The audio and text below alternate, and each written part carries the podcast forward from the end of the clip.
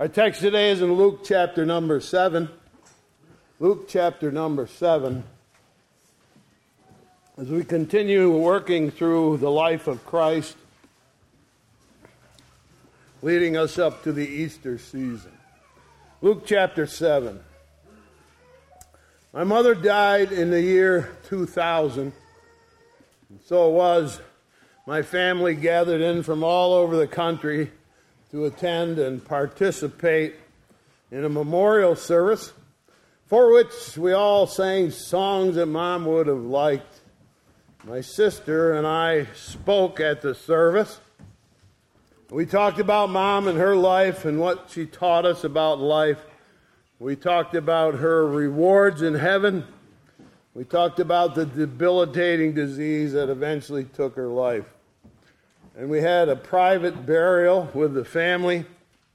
And I guess you could say we sent her off in a grand way and celebrated her life. Uh, some people went home after the service, but there were still people here the next day. So we gathered at my house and we were sitting down to a nice meal together. My oldest sister always used to say that when we all get together, we had a lot of energy, stimulating conversation with challenging wit. And I remember we were sitting around the table laughing, enjoying each other's company.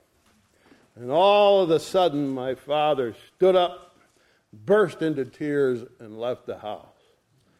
Obviously, he was feeling very sad about losing mom, and his emotional outburst was uncharacteristic.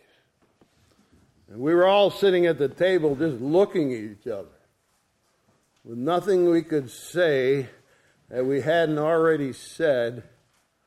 It was clear to us that Dad's sorrow of heart was too deep for us to address with words.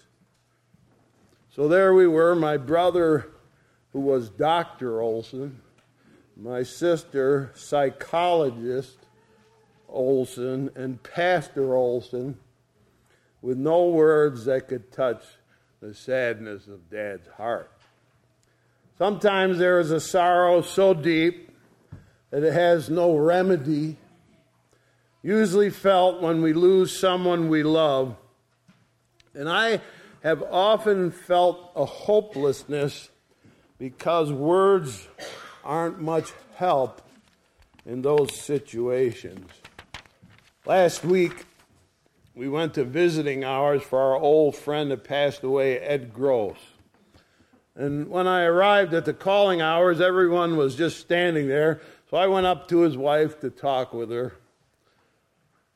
and just as I got up to her, a minister that was there stood up to read. And he read about four or five pages out of a book, prepared words written by some Episcopal author. And he read for about five minutes. And when he finished, I couldn't remember one thing he said.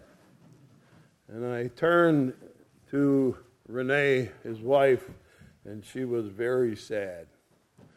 And I could see that all those fancy words hadn't been of any help at all. Those words didn't touch her sorrow. And I really had no words to offer. I just said, He's in a very good place now.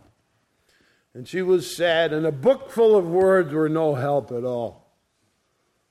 In our text today, we come on a sad situation, and words once again, they're almost useless. But there's a strange meeting in our text. So before we dig into the text, there's a question that I would pose to you all about Jesus. And here it is. When Jesus was here on earth, do you think he knew the future? Well, obviously, he knew he was going to die for the sins of the world. Did he just know it? Or did he learn it from reading the Old Testament? Well, from the Old Testament, he could even have learned that his hands and feet were going to be pierced. And I'm sure he learned about his future work from passages like Psalm 22 and Isaiah 53 and such words as he will make his soul an offering for sin. So he knew what his mission here on earth was and what it would ask of him. But did he know what was going to happen two hours from now? Did he know what was around the corner waiting for him? I don't think he did. The Bible says he was in all points tempted like we are. So, in order to uh, be like we be and live like we live, he would not know what a day would bring forth. As humans, we have an experience. We respond to it emotionally, causes us to feel something, and then we take some action that's driven by our emotions. Jesus did the same thing.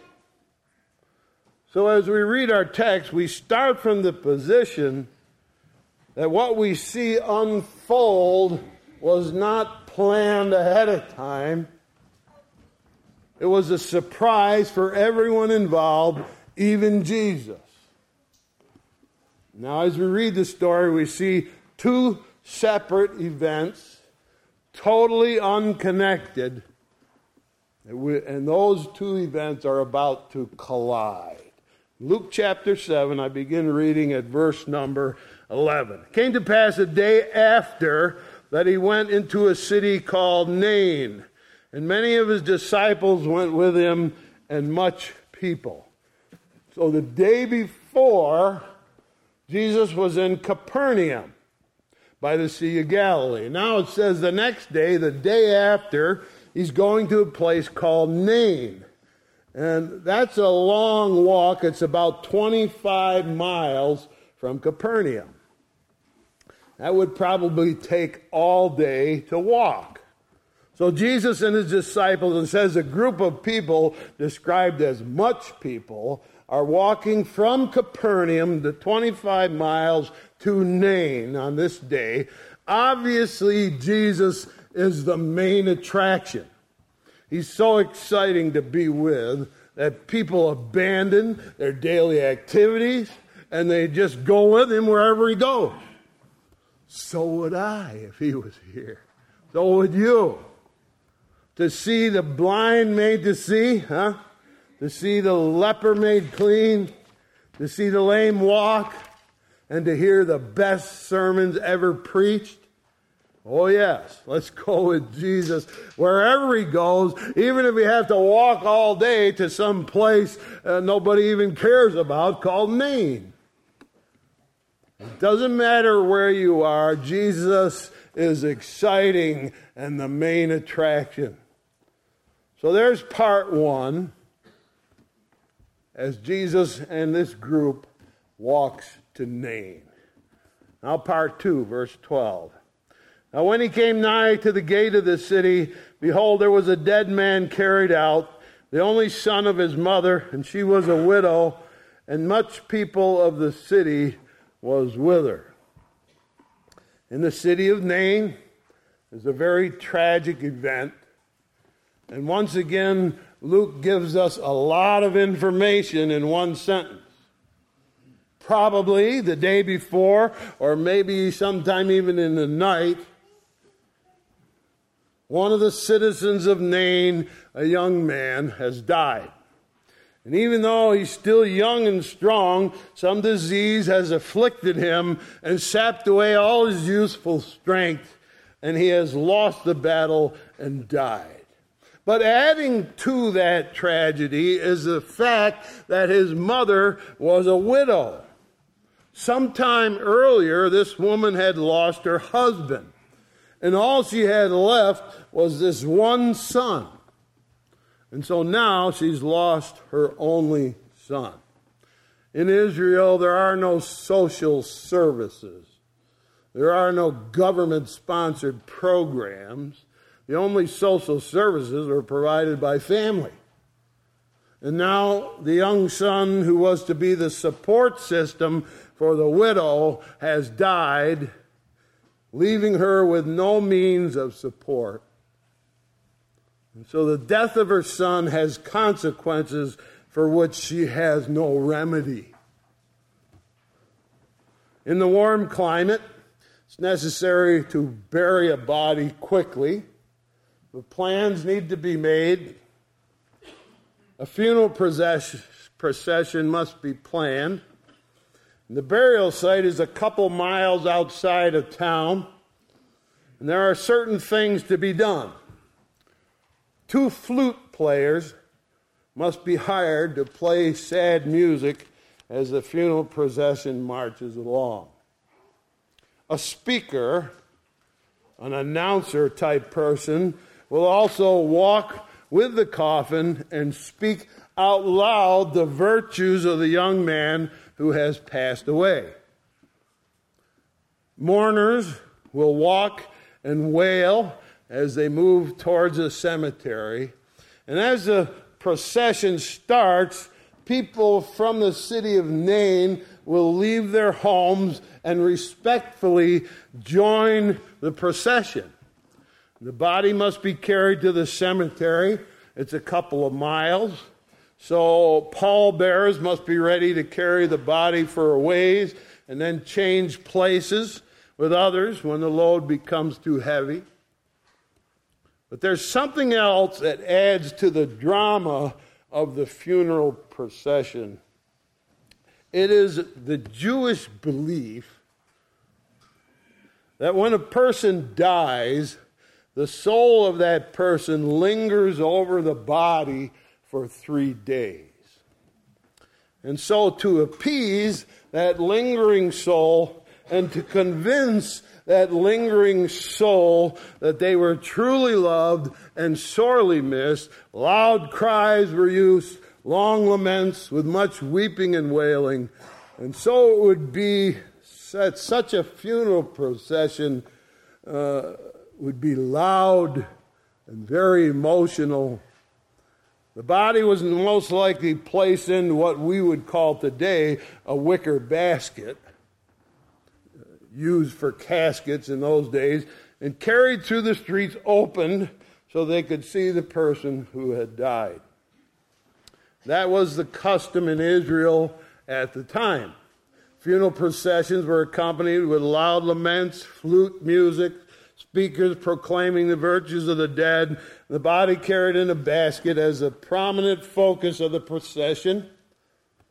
Movement was slow as the people proceeded toward the cemetery. Now, my friends, it all sounds unusual and dramatic to you and me, but to these people in that culture, quite normal. Just like last week, I stood by a coffin next to the widow and listened to a man reading from a book that didn't seem to touch the real sorrow. Just like my father, all the music and all the words and all the memories could not console or alleviate the sorrow he felt. So I think that day in Nain all the music and all the wailing and all the crowds of people did nothing to touch the sorrow of that w- widow woman who lost her sweet boy, her last relative, her only son.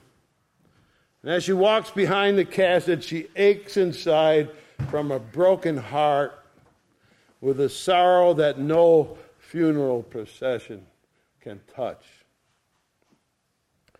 And now the procession, moving slowly, is just coming out of the gates of the little town called Nain.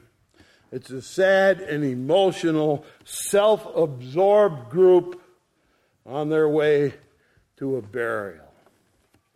But remember, we also have another group of people. Jesus is the center of attention in that group, and they have been walking most of the day and no doubt Jesus has been talking with them, as he always did, teaching them along the road, encouraging them to believe, and they're all feeling very positive and very happy. It's been the best walk they ever enjoyed, walking with Jesus for 25 miles. But 12a, you notice what it says. When he came nigh to the gate of the city, behold, Behold, they said, Look at that. Nobody thought that was going to happen. Nobody expected that. But suddenly, as they get closer to Nain, someone said, Hey, look, there's a group of people coming out of the gates. And after a few minutes, they see the casket and hear the wailing and the flute playing. And the whole group with Jesus stops and watches the funeral procession as it slowly comes out of the gates of Nain. I am very sure that the first impulse of those people with Jesus would have been to do what the culture prescribed and join the funeral procession and march along with them to the cemetery. They had probably all done that very thing many times in their own hometown. How far apart were they when they first sighted the funeral procession? Thousand yards? Five hundred yards? We don't know for sure. But there's a few moments of hesitation. What should we do? And the people look to Jesus. What will he do? Now, do you see for the reason for my first question? Did Jesus know ahead of time that there would be a funeral procession along the road? No, I don't think so. It was just as much a surprise to Jesus as it was to the rest of the crowd. But as he looks at the funeral procession, he looks past the flute players past the wailing women, and he spots the mother walking behind the casket, sobbing with a broken heart. Now Jesus walks straight towards that funeral procession with a determined step. He moves ahead of the group that's with him and walks straight toward the funeral procession. What he does next is quite fascinating. Verse 13. When the Lord saw her, he had compassion on her, and he said unto her, Weep not. He goes straight to the grieving widow woman and says to her, Weep not. But those are empty words when your wife or your husband or your son is dead. Death, the unstoppable force, has claimed its victim, and that's the fact of the matter. Well, here's an interesting moment. If you look at the many times that Jesus healed somebody in the Bible, it's usually one of two scenarios. Usually it's a request come and heal my son, or come and see my daughter, or my servant is sick. Or sometimes it's a direct request Jesus, have mercy on me. Jesus, I want to see. As a person asks for healing for themselves. But this time, no one asked Jesus for anything. No one asked for help. No one said to Jesus, Please come, my son is dying. And no one in the group of people that was traveling with Jesus said, Look, Jesus, can you help there? No one requested help. No one asked for mercy. And if I were to guess, probably the reason and no one asked Jesus for help was because everyone thought, oh, it's too late now.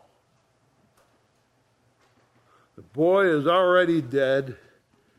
So no one requested Jesus' help. So, what made him take action? He saw a broken heart and he was full of compassion for that lady. And Jesus was moved in his own heart by the deep sorrow of the woman as she wept over the loss of her only son. Nobody asked him, but he was filled with such pity for the woman. I think his heart broke for her. I wonder, I just wonder, if he was thinking of his own mother.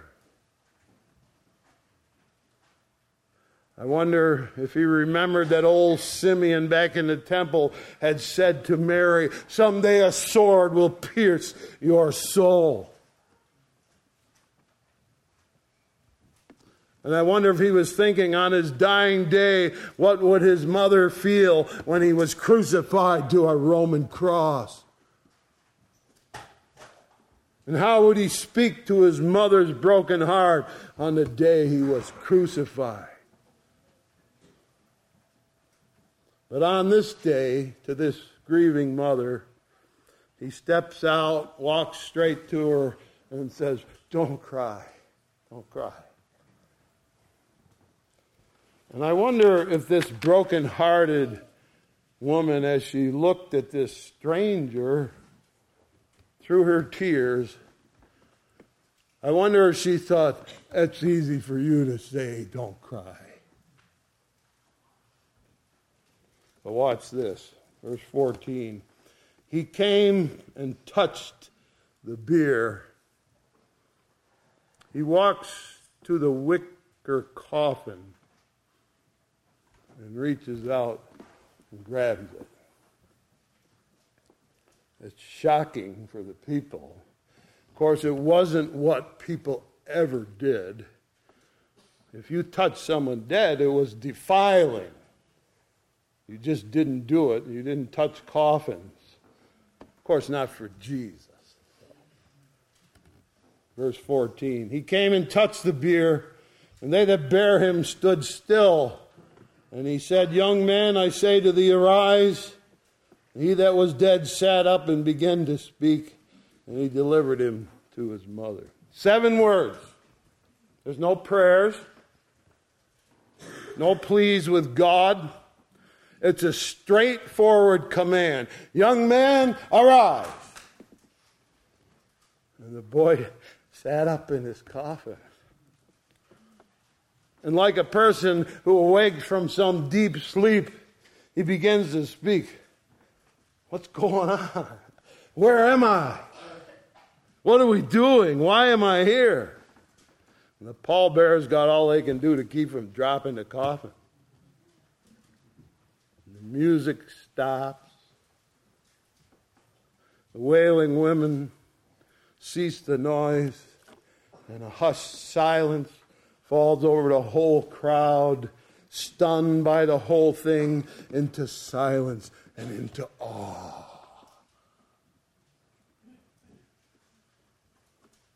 They stare in amazement as Jesus grabs the boy by the hand and pulls him out of the coffin. And he leads him to his mother. And now her tears come from another source, for her deep sorrow has been fully comforted in a moment's time. And Jesus has now given her the most joyful moment that she has ever known in her whole life. And she grabs him and clutches him to her heart. He's alive! He's alive! He's alive! My friends, it wasn't just two crowds that met that day by the gates of Nain. It was death in all of its terrible strength and power on one side, and on the other side, the Prince of Life. And you can see who really has all the power. Death surrendered immediately as Jesus tore the boy from its clutches in one command.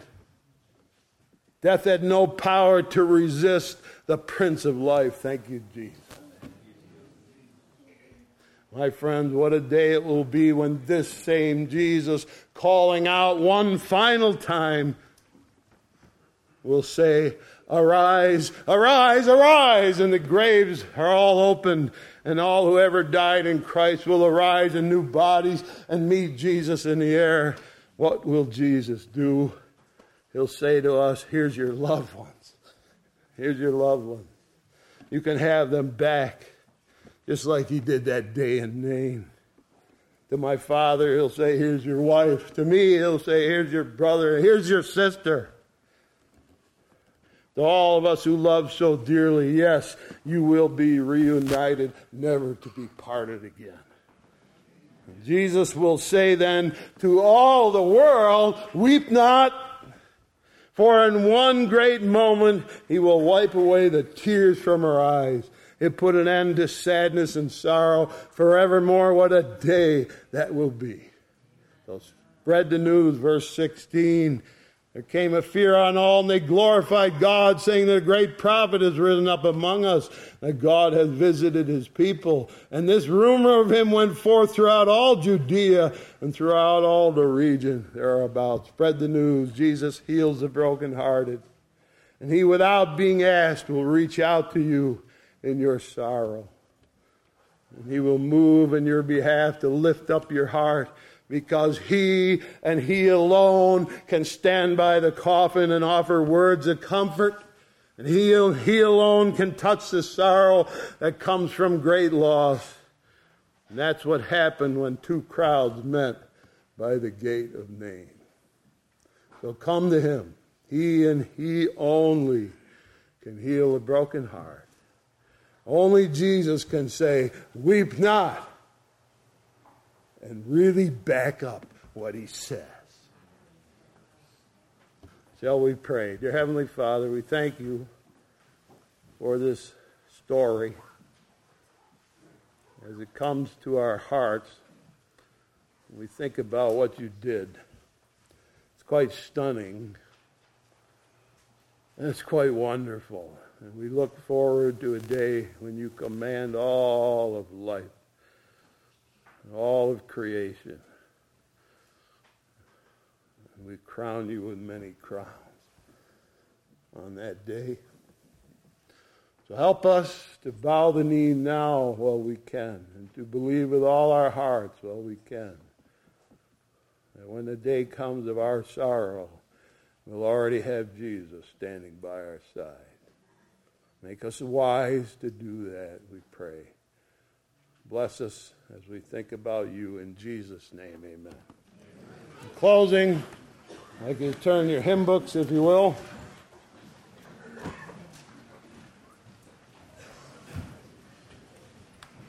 Number 145, standing as we sing 145, Pass me not, O gentle Savior.